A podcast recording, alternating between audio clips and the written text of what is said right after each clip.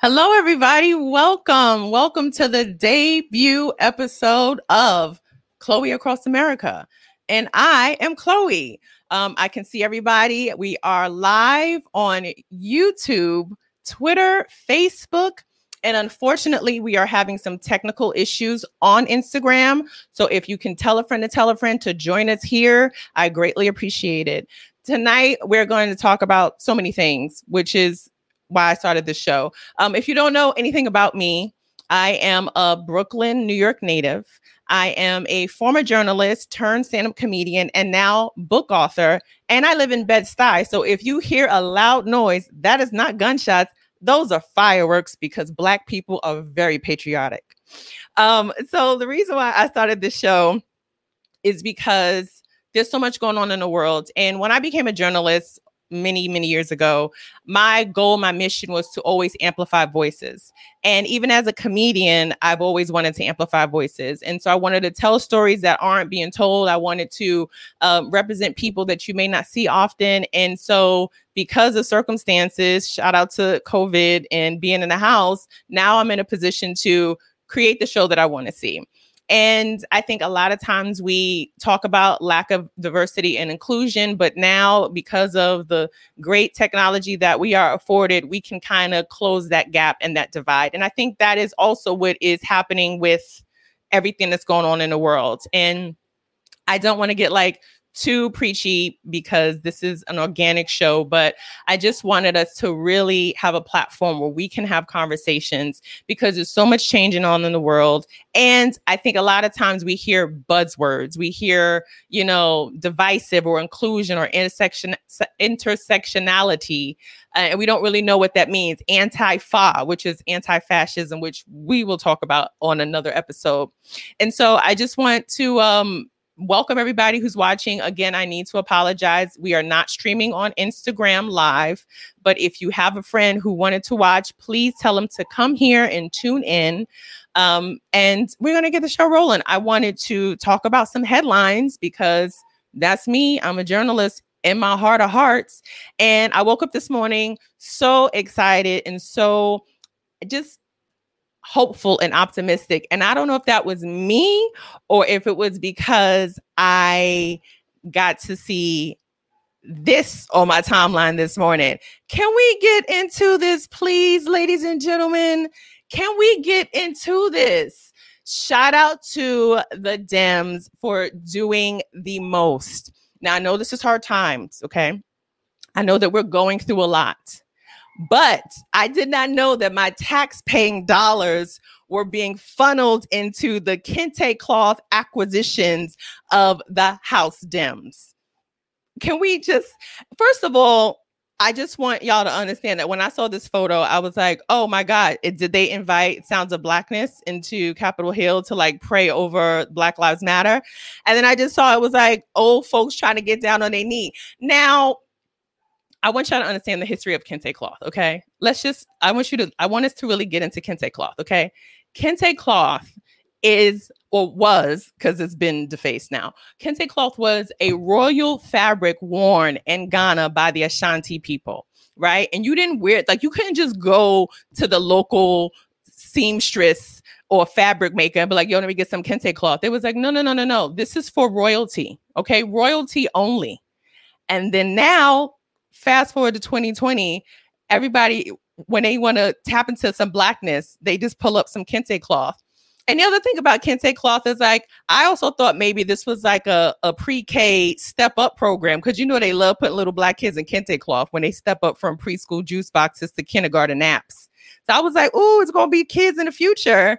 And it was like, no, it was just our uh, old politicians. And this is the thing about the whole kente cloth thing. It's a gag, it's a hoot. But it is also taking away from the real conversation that we need to have, which is that this government needs to do more when it comes to people of color, Black people, being oppressed and being abused. And also, don't let this kente cloth fool you, okay? Don't let this kente cloth cloud your mind. This is, listen, uh, this is very serious, y'all. Black folks, we have to stop inviting people to the cookout. Okay. No more cookouts. No more cookout invitations. No more cookout invitations. I don't know if I want to make it a bumper sticker. Maybe make it a kente cloth bumper sticker. No more cookout. There is an embargo on cookout invitations until we get things fixed. Okay. So shout out to Nancy and them for putting on the kente cloth, but we need some real movement happen. Not to mention, okay, not to mention, lynching is still not a federal offense. How is lynching still? I heard her say that at the press conference, and I'm like, how is lynching not a federal offense? It's not a federal hate crime. Like, first of all, lynching is now now is like 50 years late. Like, that's like saying we putting a ban on milkmen. Who the fuck is using milkmen? It's 2020. Like, yes, you should have been had that on the books. Sorry, I'm getting riled up. It's my first show. I gotta, I gotta take it down a notch.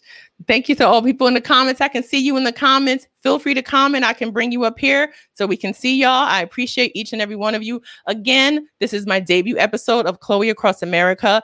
And unfortunately, because of tech issues, we are not streaming on IG Live. So please tell a friend to tell a friend to tune in on YouTube, Twitter, and Facebook. That was story number one. Um, Nancy and them got to do better. Um, is wearing kente cloth uh, culture appropriation, or are we going to allow it because we want long overdue changes to society? I don't know. Uh, is, is, there a footnote? Is there like a little star where like, oh, that was okay appropriation because you know we know your heart was in the right place? I I don't know. I don't know. Wait, someone said Angela Daniel said, This is off color, but I hate to say this is actually progress. Angela, what is the progress? What is the progress that they opened up the Kente cloth shop in DC and phase one and they allowed them to buy Kente cloth in bulk so that the old fogey politicians can wear it so they can act like they give a damn about black people? Is that the progress we're talking about? I'm, I'm just asking the question because I'm confused. I'm confused. I love you, Angela. I mean, Angel. Um, I'm just, I just wanted to know, is it appreciation or pro- I don't know. I don't know. Okay. Um, moving on to someone who played the fuck out of themselves. Oh, did I tell you that I'll be cursing on the show? Because I will be, I will be cursing on the show. Not a lot, but enough to let y'all know that it's real. All right. Um, coming up next in the headline today, I saw this story and it just tickled me so because I actually follow a lot of those like Instagram fitness accounts, and people are losing their mind because the president of CrossFit said something racist, and now everybody is upset. And this is my thing. When you have a successful business, Greg Glassman is his name. When you have a successful business, all you have to do is shut your mouth. Okay. When we talk about, oh, athletes, all you need to do is dribble. No, we should say that about successful business people. All you have to do is just make your money, Greg. You didn't have to. First of all, what are you even doing on Twitter? If you don't know, he released a tweet, and basically, this is what he looks like. Let's just get into. Let's just get into Greg real quick. Can we just get into? I just want y'all to get into Greg. I mean, I'm gonna make him full screen. Hold on. Can we just get into Greg? Greg. Greg does not look like he knows how to flip a tire, let alone put air in a tire. So, Greg, you fucked up. He posted a tweet that he basically called the situation that we have now coming out of COVID, going into this social uprising as Floyd 19. So tacky, so off color he fucked up. And now Reebok and so many other sponsors are dropping their partnerships with CrossFit, not to mention a lot of people who are franchisees of CrossFit. Because did you know that you had to like go through this whole rigmarole, put up this money to become a franchisee for CrossFit. Did you know that? So now they're trying to look at their paperwork and see if they can like take CrossFit over it. But I don't even know what is the CrossFit name. Y'all are in there fixing trucks with no trucks. If you go to a CrossFit, it looks like an empty mechanics garage with no cars. Why y'all paying to franchise that? Y'all could have just went to a blighted neighborhood and opened up a garage and opened up a gym. That's the equivalent of what CrossFit looks like. Um, he De- listen, Felicia, he definitely cannot jump off a box or a curb. I agree. I absolutely agree. But see, that is that is let me let me just get to y'all. Let me let me talk to y'all. Um that is white privilege. Okay? White privilege is buying into a program with a man who looks like Greg and thinking that that is the best fitness option that you have in the world. We bought into it. Another sign of white privilege is him tweeting that, thinking that it was funny. Him tweeting Floyd 19, thinking that it's funny. That's our fault. It's our fault. Let me tell you why it's our fault. It's our fault because for far too long, we have entertained unfunny white men. That is white privilege. White privilege is laughing at a white man who you know is not funny because he's your landlord, he's your boss. Okay. He's your boss and your landlord. And then you end up sitting there being like, he's so funny, Gray. and he go about his day being like, I was killing it in the conference room. I hit him with that knock knock joke, and they was like, Yo, Greg, you killed it. That's our fault. We got to stop lying to white men. I want all of us to take a pledge. We got to stop lying to white men. It's our fault. It's our fault. So, Greg, uh, I, I, I, I don't know what the future holds for you, but I'm sure you have an offshore account somewhere in the Cayman Island, and you will be fine. Okay, so, Greg, more power to you. Jump off a box. I don't know. Next up, next up on the headlines, what else do we have? Oh, now this one is a good story. I'm actually kind of happy about this one. This one make me feel like. Mm. So, are you familiar with the woman who went viral because she did that song. Well, she didn't do the song. She got arrested and they turned it into a song. And it was this whole thing about you're about to lose your job. I'm trying to find the image that I have of her. Did I did I close it? This is first of all, let me tell you something. This is me doing everything myself. Okay. So this is very homegrown. All right. I'm at my I'm at my table in my apartment because I'm still social distancing. Uh, and I'm a comedian, so I am not in phase one at all at all. All right. And I'm mad that in order for me to find the version of this video of this woman being arrested so you can see her, because as soon as I show you, you're going to know who I'm talking about. Um, I have to go to James Woods' Twitter account because he posted it. Let me see it. You about to lose your job. If she comes up. Well, I don't want to play it. I you, also you can't play music because of copyright infringement. But I just want y'all to see this amazing woman because it's a good story, and that's why I want you to see her to see where she came from. All right, to see where she came from. Here we go. All right, so this woman, all right, we all know who she is, but we don't know her name. So let me let me say her name. Her name is Joniqua Charles. She's 27 years old. She's from South Carolina. And four months ago, around the time when this video was taken, she was arrested for some illegal stuff. I'm not going to throw her under the bus because this is a story about reform. And now she is clean and sober. She has reunited with her young son who was being taken care of, by family members. A GoFundMe that was started by her sister now has over $40,000 in it. And she said that this whole experience has been a blessing in disguise.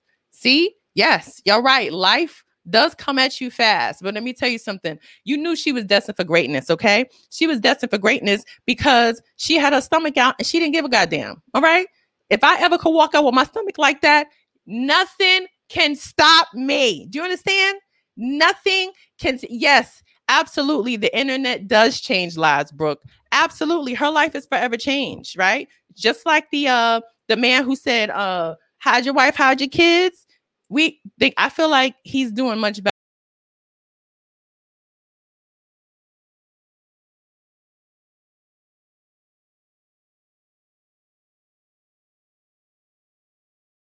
Story. Let's get it. Um, all right. I just got to address this really quickly because I wouldn't do my due diligence as um, a black woman if I didn't um, call out shenanigans. All right. I just have just really quick. Just this is gonna be really quick. Okay, I, I promise y'all. This gonna be really. This gonna be really quick. Really quickly. Um, we just have to get him together.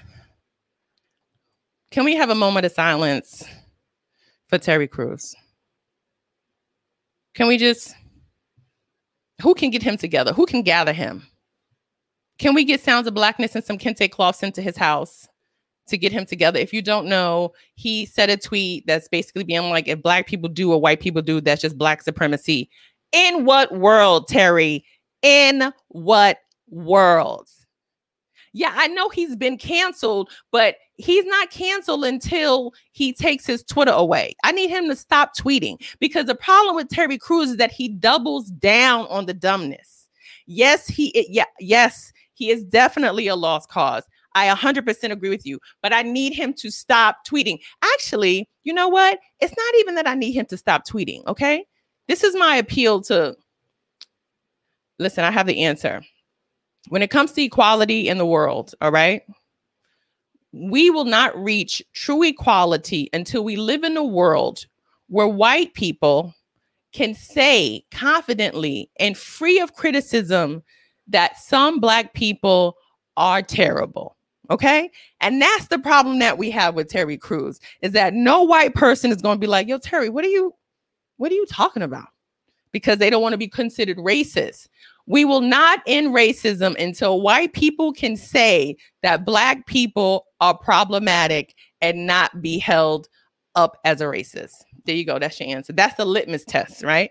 That's a litmus test. When when a white person can be like, that black person's kind of weird or corny or whack, and nobody be like, that's racist. That's that's utopia. That is utopia. All right. So I want to uh I want to conclude my headline segment of this evening. Um, I thank you all for um commenting and and and laughing with me. Um, but I also want to have a real conversation, a serious conversation. And it brings me to what's happening in the world right now. Um, everything that's going on from George Floyd to Breonna Taylor to Gregory Edwards um, is lighting the the candle on both ends, right? And this country is doing with a lot of uh, civil, civil unrest and uprisings, and the conversations that are coming out of it are actually very healing and long overdue. I just want to update you, and I'm going to continue to update people, um, just so you know, because this show is now on. It's going to be on every night Monday through Thursday. And um, I just want us to keep abreast because I think a lot of times in social media with headlines, things move so fast. But I want to use this platform as a way to like follow up on stories that kind of disappear from headlines. So, of course, everybody knows that George Floyd, um, his body was transported to Houston, where um, Al Sharpton and Joe Biden seemed fit to visit and have a nice, sharp casket suit wearing photo op with his family. I digress. Um, and they are letting 500 people in at a time with social distancing to view his um to view his not his body but to view his casket. And so hopefully that brings more people closure. And i will say this i don't know who is behind the the george floyd uh funeral procession or event. I don't want to say event but I I I want to uphold that person or those people and commend them because it's similar to what happened with Emmett Till, right? And Emmett Till was a, a young boy who lived in Chicago. He went to visit family down in South Carolina who was beaten and drowned. And his mother was like, I want an open casket. I want the world to see what happened to my son. And I feel like this is reminiscent of that because we're still having the conversation. George Floyd has not withered into obscurity as a, a list goes on of all the people who, who we've lost. And them doing this is kind of like showing us that we have to keep fighting, right? Unfortunately, when it comes to Breonna Taylor, no arrests have been made in her murder, her senseless murder at the hands of several police officers. However, in Louisville, they have just now charged three people with looting and rioting during a Breonna Taylor protest. It's fucked up. And now we have a new name to add to the cause. His name is Gregory Edwards. He is a veteran, father, married man who passed away or was murdered at the hands of police. And there's a video that is circulating of his arrest in his chokehold and being beat up by police. I have not watched it because I need to protect my peace. If you choose to watch it, more power to you. But I want us to stop trading in trauma porn. And that brings us to the conversation that we want to have today. I'm so glad and so happy that these people agreed to join me so we can have this conversation. What does defund the police mean? I would like to bring first up, um, I'm adding to the stream. Get ready, girl. Get ready, girl. Uh, Elsa. Elsa Waithe. Elsa is a comedian, instructor in comedy. She is also a longtime social activist and a dear friend of mine who I adore. She's brilliant. Um, next up, we have Michelle Johnson. Michelle Johnson is a longtime friend of mine as well. Um, she is a attorney with 15 years of experience, and prior to that, she was a well, in, including that, sorry, she was a assistant district attorney in the Bronx for four and a half years, where she dealt with a lot of black and brown people in the in the criminal justice system. And last but not least, we have Mr. Ty Pope. Ty Pope is a retired law officer of 20 years, 20 years with the NYPD, and he is now a criminal justice professor and a social justice advocate. Thank you all for joining me this evening. How are you doing? Good. Thanks for having us, Chloe. Thank, Thank you. you. Glad to be here. Thank you. So, I wanted to have this conversation about what does it mean to defund police. I am not a criminal justice uh, expert, but I know when I hear defund police, what it means to me is decrease the budgets that cities or, or principalities are dedicating to police officers. And maybe we can go around. Um, Elsa, I'd like to start with you. What is your interpretation of defund police? Uh, first, thanks for having me. Uh, I've been uh, in the in the Black Lives Matter movement for uh, about as long as it's been a part of our cultural consciousness. You know, maybe about four or five years now. Um, and my position over time has moved from uh, that the police need reforms uh, to uh, where most people are currently at at fun, but ultimately I would like to see uh, the abolishment of what we understand as police and policing. But incrementally, we can start with defunding the police. And what, what I mean and what other people mean by defunding the police is that uh, policing as we experience it right now is expensive and um, ineffective and uh, dangerous for both uh, the civilian, uh, the your ra- your random Joe, uh, and for the uh, average police officer.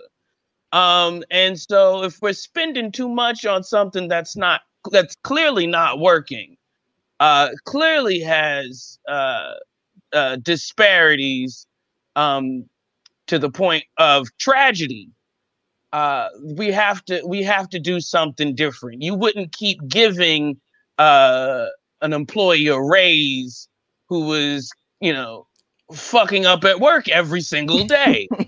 you know, so um, I would hope eventually that we could get to the place where we don't need the police as as they exist now, but uh, hopefully we can take this moment now to start to understand and reimagine uh, what we can do. Absolutely, absolutely. Um, and I'm glad that we can have this conversation because I think it means so many different things. And the fact that you even said that you've changed your mind from, because I remember having a conversation with you, Elsa, a couple years ago, maybe about three or four years ago, and I asked you like, "What does it mean abolish police?" You was like, "Get them the fuck out of here!" Like we don't. Oh no, no, no I police. still feel exactly that same exact way. I feel exactly the same exact way that um, we do not need the police uh, in the way that they exist at all. Mm-hmm. There are plenty of alternatives. We just have to start to open our minds to it. You know, uh, yeah. the average police officer has six months of training. Um, that person should not be showing up to a mental health crisis. that person probably should not be showing up to you know a, a domestic situation you know we should have we we should have and we do have alternatives and what that does is you send somebody in with the hammer and everything's a nail and I, you know, and I understand how uh, a police officer would not understand that situation, fuck around and possibly shoot and kill somebody. Yeah. It happens. It clearly happens. These Yeah. are not hypotheticals. And so now I want to go to Ty because I feel like the flow of this is perfect. So we have Elsa, who is on the grounds, a grassroots activist who f- mm-hmm. strongly believes that we should defund and eventually abolish the police as in the way that we have been utilizing them. And then next, I want to pivot to Ty Pope, who is a 20 year NYPD veteran, because I feel like it starts with people like Elsa who are on the ground and who have to deal with real life circumstances. And then the next step in that is, is the NYPD or the police who step into these situations and in these environments. And Elsa raised a good point saying that, you know, estimated training time for a police officer is about six months. And so, Ty, in your experience 20 years in, do you think that the police force prepared you for real life activity, or do you think that you were trained to be an excessive force instead of an understanding or compassionate force? Well, I don't think the police trained me to be, you know, um, as you say, excessive or anything like that. I say real life training pre- prepared to, um, you know, survive in the police department because you gotta you gotta think about it.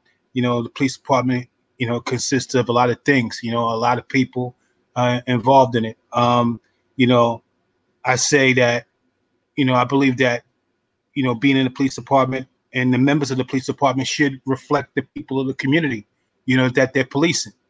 You know, um, you know, you know, I come from the South Bronx, born and raised. You know, the first thing that um, happened to me when when I got in the police department, my grandmother was like, "Listen, you know, you take that job, you know, you do right by you, you do you do right by you know your own. You know, you do right by your own. You know, um, traditionally, what is the police there for? The police is there for to maintain public order. This is the the PC answer there to maintain public order safety, enforce the law, prevent, detect crime, investigate crime, functions known as policing, you know, entrusted, you know, with that with that community. That being said, I believe that police department should be a reflection of the people of the community in which they police, you know, and that's not effective in New York as it is and throughout the country. You know, many of the police departments do not reflect, you know, who lives in the community, so that you can't be able to understand, you know, what you know what, what the community is en- en- entail. You know what, what goes. I've come on a job with police officers that never rode the that never rode the train before, and they Mm. became transit cops. You know, I work with police officers that never been into a New York City NYCHA development, a housing project. Never. Many of them, you know, do not come from our communities. You know, so uh, and plenty of plenty of police officers that I came on the job with back in 1992. You know, a lot of them. This is the first time they had interactions with people of color, with black people Mm. you know, and many of them come come from the outer boroughs. And and you know, at one point they got on Mayor Mayor Dinkins because he tried to change that paradigm and try to you know put in that you know you should live within the city. You know, you know if if, if- you are within the city, you know what we're going to give you extra points to take this exam. You know. Uh, we're gonna um try to you know make the police department reflective of you know what you know the city is that great quote unquote mosaic, you know, that he said in his speech, you know. But you have a system that's already built and you know that combats this, you know, and these police unions are powerful, you know, and you know what? They don't want to give up that bag. you know, they don't want to give up that bag. So they're gonna protect, you know, their own in order to keep that to, to, to keep that to, to, to keep that flow there. You know, uh, certain people might not like the way I'm talking right now, but hey, it is what it is. They Mhm. don't want to give up that bag. You know, but and that, I think, but that's the thing is like it, it's, it doesn't matter if people like what you're saying because what you're saying is your truth, and your truth as a Yeah. veteran of 20 years is that you know the motivation behind why people treat us badly. And I I know one thing I remember uh, growing up. There was a show called uh, Blue Shield. What was it? Blue Shield. What was it with Michael Mm-hmm. Chiklis? um on ABC and they were talking about such a it's such a gritty New York City police drama and I think one thing that came out of this conversation about uh, um the rebellion and police brutality and excessive force is like how much we are conditioned to enjoy police television and movies and we are Yeah. kind of conditioned to up uh, to like uphold them like bad boy I mean I see more black Yeah. cops I- I- in- on I- Hollywood than real life a, a lot of it a lot of it is socialization too you know we gotta we gotta realize listen you know um when you can't sit down with a, a, a lot of the officers that you work with and break bread at a table you know you have a problem you know there's an old african proverb that says change starts in the home you know and you you if you have embedded values in you and embedded norms in you and you bring that to you to work and you come into our communities and you treat our people like Uh, they're, they're, they're, they're less than nothing. See, you know, I want to I want to push back on that just for a moment though. You know, um th- there's a there's a thing, you know, where I I get it. Uh that most uh most cops are uh uh uh uh, uh, uh people, right? Human beings. Motherfuckers Uh-huh. not monsters, but there's a there's a cohesion, right? You know, Yeah. you, you speak about the police union, but the police union um is not there uh in the moment by moment on the on the ground there's a cohesion and it was very uh very well illustrated with this elderly gentleman Mhm. that was uh that was attacked by the police officers talk about in Buffalo. Buffalo, in. Buffalo. yeah huh Buffalo. yeah exactly yeah, yeah, yeah. Um, when, and- when, and when, I- they I walked wanna- up and they, and, and they pushed, exactly and there's a pushed the moment in that video Yeah. there's a moment in that video that's very illustrative of a problem that is um that that's a heart and mind problem that's not a Which that's one? not a so they pushed that gentleman over those two police officers they're Uh-huh. now suspended fired whatever the case may be a third police officer bent down to assist that man to, to assist that man. And, And- and, what did the other one do? Back them off. Yeah. Yes. Okay. And so in that moment, there was no police union to be thought of. It was, it was, we don't give a fuck about this gentleman. We must keep going. Then there was another moment where they wrote this up on a police report. And 20 some police officers agreed that what they saw there did not really happen. That that man was, that, that he tripped.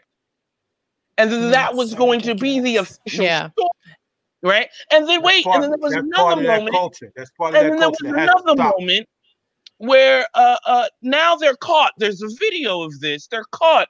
These these two uh, officers who were the aggressors are fired, and rather than everyone be like, "Great, the bad apples are gone," they decide to leave. And I think what a lot of people don't do is they don't finish the fucking statement. The statement is bad apples spoil the bunch. So uh, it this is a a, a, a systemic problem, but it's also a heart and mind problem. They're on they're on a team. The the policing team is not made to um protect and serve. Mhm. It's just not. Yeah. And I just I just want to bring in Michelle because Michelle, you uh you have a unique experience, which is that you have seen both sides, you know, as a as a, a criminal attorney in the ADA's office. You see the real people, you hear the voices like such as Elsa's, the people who are on the ground, and you also hear and deal with the law enforcement. So I just wanted to hear from you what your experience was like in that position and and what is and where do you stand having been on that side of the legal system of defunding the police. Yeah, so I mean, I would start off by saying that um, I, I believe and acknowledge that there are good police officers within our system. I think that um, to the point um, Elsa was making earlier about bad apples can spoil the bunch, it really depends upon what precinct or what jurisdiction you're working in. I think the the situation in Buffalo is absolutely disgusting, and it is um, indicative of what um, their higher ups in Buffalo are doing there and imparting to the officers that are in Buffalo. Um, I feel like, you know, while I understand defunding the police, and I do agree that officers are not equipped to have conversations that have to do with homelessness um, and different social issues, like I think that's been proven time and time again. Um, if we want to reform the police system, that is going to take money to do that. So um, yeah. I do agree that some of the money that is going to the police should be reallocated, and maybe that's a better word, to different initiatives and programs that help the youth. But at the end of the day, what I think has been most um, impactful, think over the last four or five weeks that um, everyone's been really tuned into this, is that officers, in my opinion, should be equipped and it should be mandated on their patrol to wear body cameras. And those cameras and that footage should be housed with an independent agency, third party, because I think to the point that Elsa was making earlier, um, police officers are encouraged to stick with blue, even though that uh, sticking with blue may fly in the face of what happened in reality. And similar to what happened um, down in Atlanta, where those students were dragged out of their cars, and but for having that video, I don't think that um, we would have been able to actually see how egregious the officer's actions were. And to that end, I would also say that um, unfortunately, that's probably why Breonna Taylor's case is still out there kind of pending in the wind because we don't have video. Video is very powerful in this. Yes, and yes. I think in order to hold officers more accountable, that is a necessary requirement as a part of their their patrol duties. And that's why um, that's why I'm not a huge proponent of defunding because if you really want to reform, reform takes money. Yeah, well, I want to push back on that because we have plenty of video of plenty of things all over, and we've had videos of of police brutality all over the place, and we still see a pattern of non convictions. So we can have these things where we we have the video and there's an uproar, um, but I am loath to any idea that actually gives the police more money. The the cameras, you know, we've had body cameras. We have body camera footage. We have surveillance footage. We have uh, bystander footage. Footage does not um, guarantee convictions or attention. Uh, I I am loath to any idea that gives them more money and yeah. giving them the they can turn these cameras off. The cameras can be manipulated. Um, but that's why you would hold it with an independent third party. And hey, and I would nice. I would I would just say that even though we do have video, we don't have video for every single instance. Every single instance that a um, CCRB complaint, the Civilian Complaint Review Board, is made, like you're hopeful and reliant that there is this video. And what we've seen time and time again, a police officer's paperwork can refute that. And so it becomes he said, she said. I think that. If we have video and it's mandated to wear and you're not giving it to the police department to control and mandate, that's how we get a better reign on how police officers are patrolling in our community. And I'm not saying that's the silver bullet. I think it's one of many different approaches that we need to take, but I don't think that we can defund the police department and expect better behavior from them. Okay, mm-hmm. so oh, I just want to. I there'll, just there'll wanna, be oh. things that will fill in the gaps, mm-hmm. right? I'm not. I'm in fact, I'm not even asking for better behavior from the police. I'm asking uh, for when you misbehave for shit to happen to you. Um, it does not matter. Why, you know, why, why, why, not you asking for better behavior? Because no, no, you know no. What? I mean, I mean, absolutely. What, no, no, absolutely hold, better hold, behavior. Hold on. Hold on. But we can't legislate things, people's hearts and minds. we can just legislate. One, one of the first oaths when the first oaths you take as becoming a police officer is in partnership with the community we trust. In partnership in the community we trust. Mm-hmm. But is, do you hold that? To, but but but but but yeah. But do you hold that in your heart? And well, that comes with your upbringing. Yeah, but well, but that's the, wait really quickly. That is absolutely true because if you if you know if you don't know, in, in 2006 the the FBI did an exhaustive survey and they found that the white supremacists have been infiltrating police departments all across the country. Not only were they infiltrating police departments, but they were uh, being elected in, in local and in city and federal positions. And so that helped shift policy. And so when we talk about defunding the police, you also have to have the conversation about the politicians who agreed for those budgets in the first place. And so, of course, when you look at Los Angeles and the mayor, um, Garcetti, um, saying that he's going to do- donate a couple million dollars when the budget is a billion then it, it looks like a drop in the bucket. And even here in New York City, when you see how big the budget is and you see that they've cut, I mean, just recently, um, Mayor de Blasio had this huge um, campaign that was going to help house and educate LGBTQ um, kids, teenagers, and young adults so that they can dr- transition to the real world. And the program was a couple hundred thousand dollars, if that. They had all of this. Uh, I think it was Unite. The Thrive, program? I believe so, right? So they had the banners and they had flyers all over the city. Wasn't that, wasn't that, wasn't that 850 million?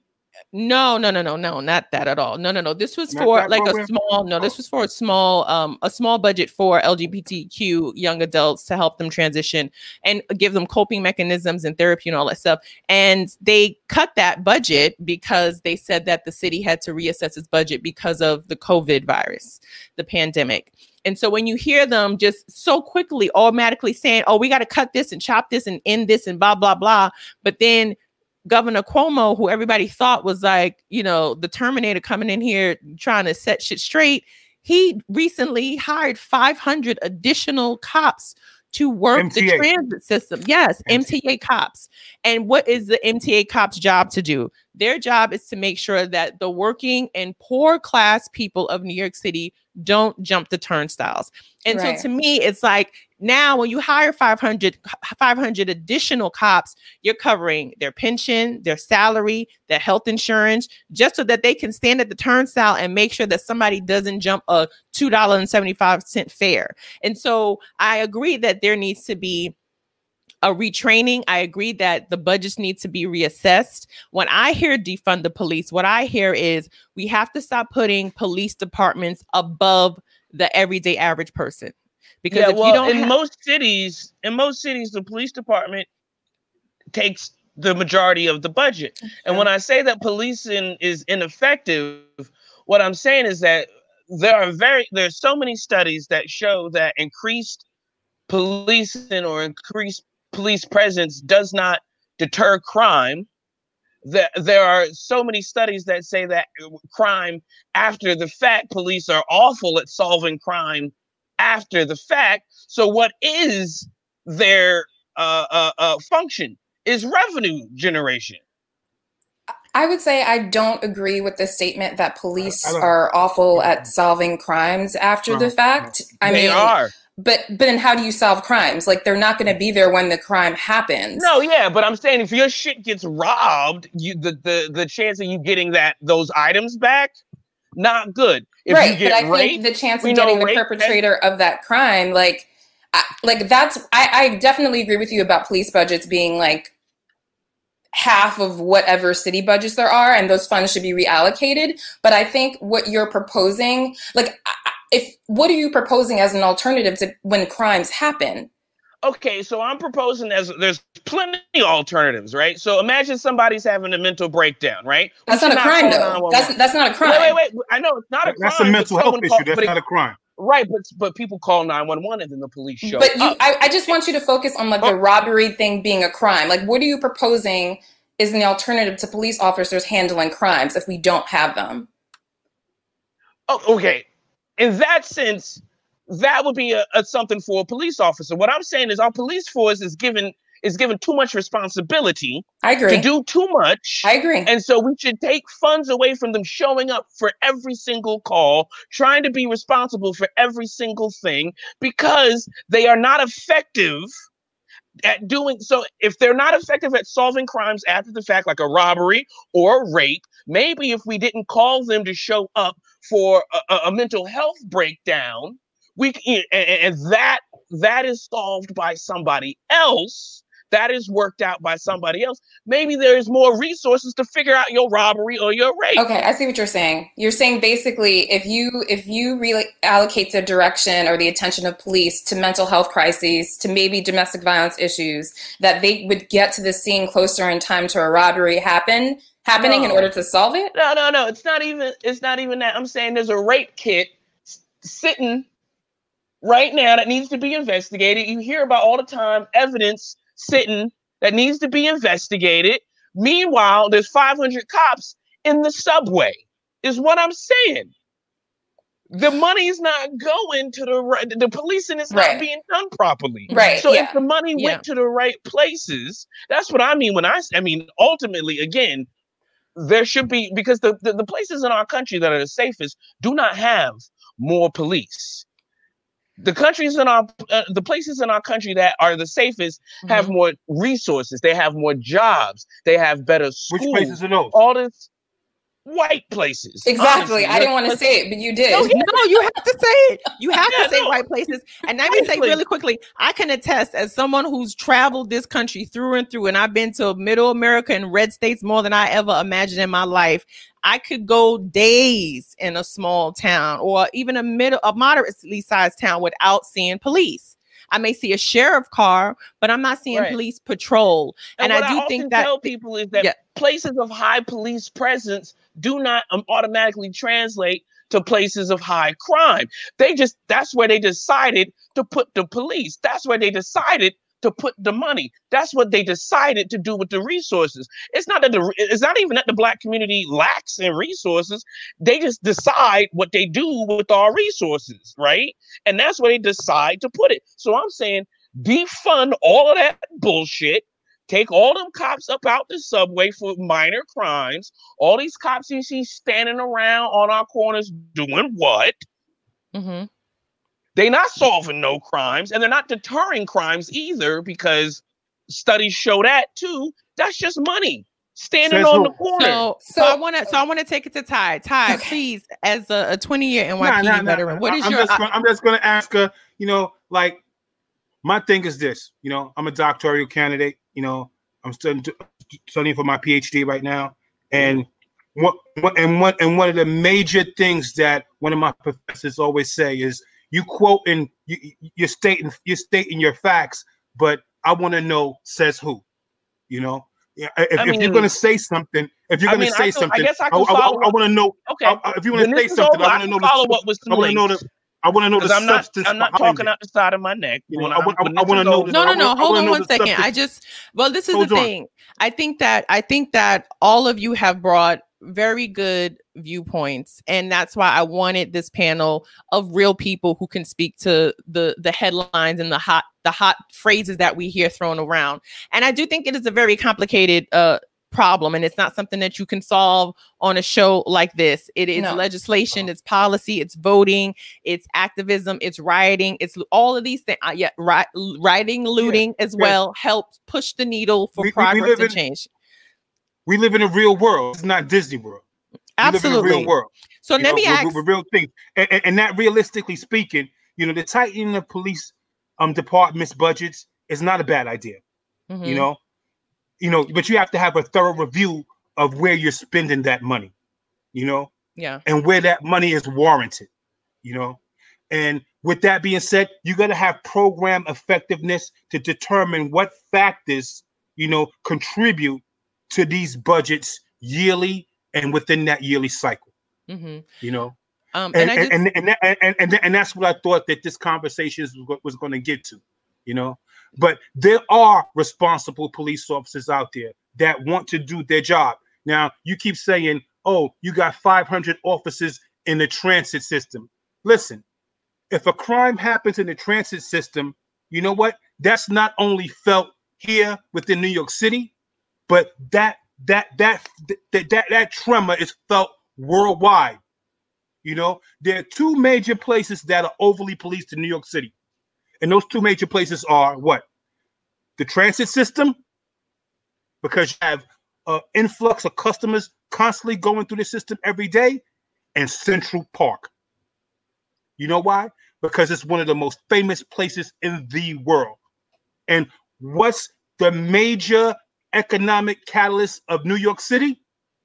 tourism Tourism absolutely you know and we have to bring people into the city for our economy to help it grow and help it maintain itself The one know? thing I would interject there, though, Ty, to Elsa's point, I notice a disproportionate way in which the transit system is policed in Harlem, where I live, and in Lower Mhm. Manhattan.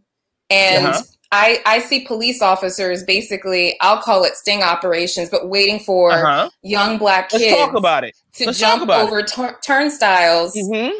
On 135th Street. Meanwhile, you have tourists doing the same thing in Times exactly. Square, and Let's they don't say anything about it. So to Elsa's point, I do I do agree that you know Cuomo sending in 500 officers to, to, to address turnstile jumps is a misallocation it's a of waste of time. Yeah, I agree with you. I agree with you. That's a misallocation and, and, and of where the funds about, go. Let's, let's talk but about the money say, spent but, in policing in the subway, I'm right? Sorry? For, for, all the money that's spent for arresting fare beaters, a $275 right. offense, we've done the numbers and it's shown that every single New Yorker that rides the subway with that money that we use on arresting black and brown New Yorkers which is 98% of fare beating arrest, even though most New Yorkers, regardless of race, have claimed that they have done this. Right, so that's disproportionate right then and there. Right, that same money that that can that's used to enforce fare beating, we've we've done the numbers on this. Every single New Yorker can get a free or reduced price Metro card. That reduce that eliminates the problem right there. So now, now Elsa, I just wait really quickly. Elsa, I just want to clarify when you say we, what organization are you speaking on behalf of where this research was done? Okay, we could uh, you can look at uh, I used to work for uh, the Riders Alliance. Uh, that's a grassroots organization of subway and bus riders who uh, organize for accessibility, affordability, and reliability with the subway. You can also look up hashtag Swipe It Forward.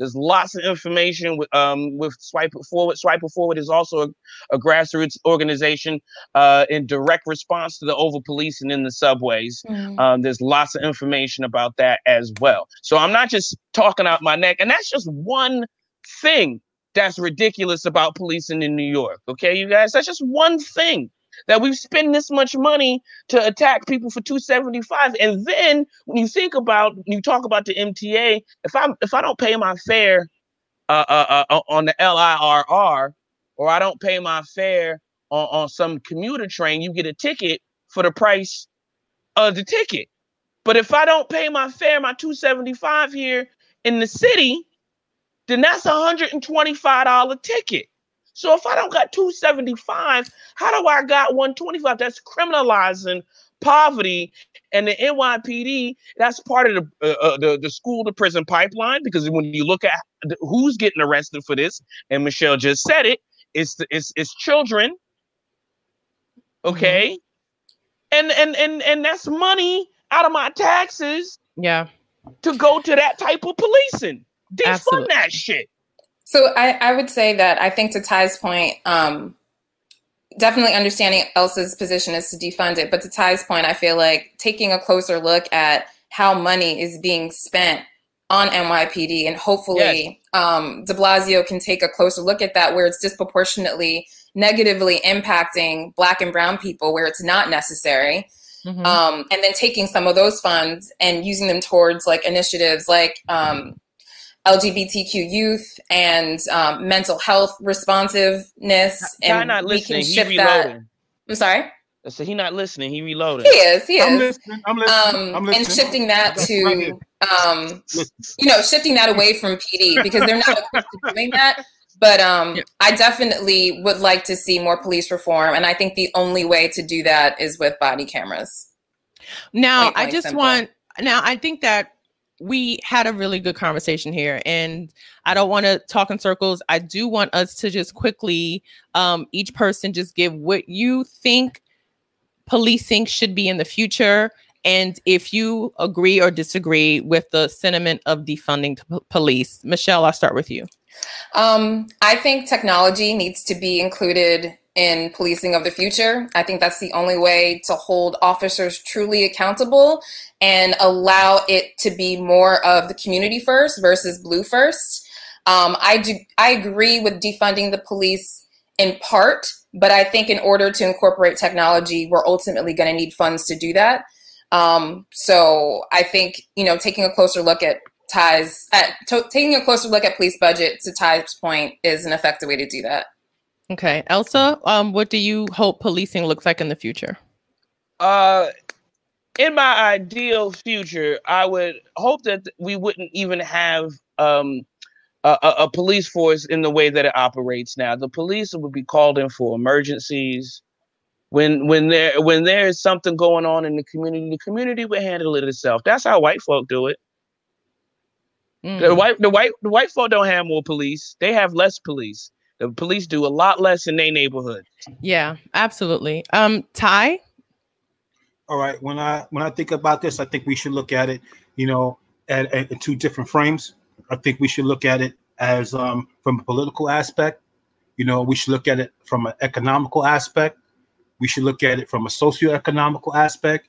And to reiterate what Michelle said, we should look at it at a technological aspect, you know, and that be include, you can also include environmental and you can also Yeah. include legalistic, you know. So we should we, we should do this pestle analysis of the police department, you know, to get to the root of where we want to go with this. Um, far as technology, um, you know, I've been removed from the NYPD for the past what eight years now. I retired in 2012. Um, in 2012, we did not have body cameras. You know, they weren't. You know, um, they weren't incorporated into policing. It was more like a pilot program Mhm. you know, before I retired. But since those eight years, you know, now they do have body worn cameras, you know, and it's mostly um, um, um out to all the um, precinct units now. So they do have them in New York now, um, you know. But uh, uh, and that that being that being told, you know what, we should there, there, there should be accountability, you know, when it comes to these body worn cameras, and um, within policing, like Michelle said, you know, there has to be someone that's going to have to take account to Yeah. this, you know. Uh, Well, and- thank one more you. thing. to be Well, I gotta wrap up, Elsa. I gotta wrap up, Elsa. Okay, all right. Um, thank you so much to my amazing panel for um being here. Um, and this, like I said, this is my my debut show, and um, Wow. it's Your called debut Chloe. show. Acro- it's called Chloe Across America. Hold on, let me get my fancy banners up. Um, new episodes Monday through Thursday at 10 p.m. Um, let me show you my little logo. Here it is, Chloe Across America. And um, thank you so much for joining. I, I do want to say this. I want to say thank you to all the people who were in the comments who uh, showed up and showed out. I just want to highlight some of the things. Uh, not to call you out, Danielle, but you said I jumped the turnstile as a college student and I got a hundred dollar ticket. Um, I was always too big to jump the turnstile because I'm six one and they could see me coming. So I actually would just step over it. But that's a story for another time. Um, then also, I wanted to see another person here left a comment. Um, thank you so much, Cami. Um, it was a much needed conversation. I appreciate you for joining me tonight.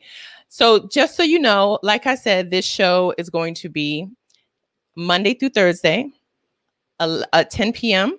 Tomorrow's episode, we will be talking about art as a form of protest. I have an amazing panel of muralists, street artists, and, and graphic designers and illustrators who work with corporations. And we're going to have a conversation about what it means to uh, use your art as a platform. And it was sparked for for me with the mayor of DC, who um, kind of commissions Black Lives Matter be drawn in the street, um, which is interesting because she Mayor Bowser has a history of being anti-public speak in art, public art. So that's a whole nother conversation for tomorrow.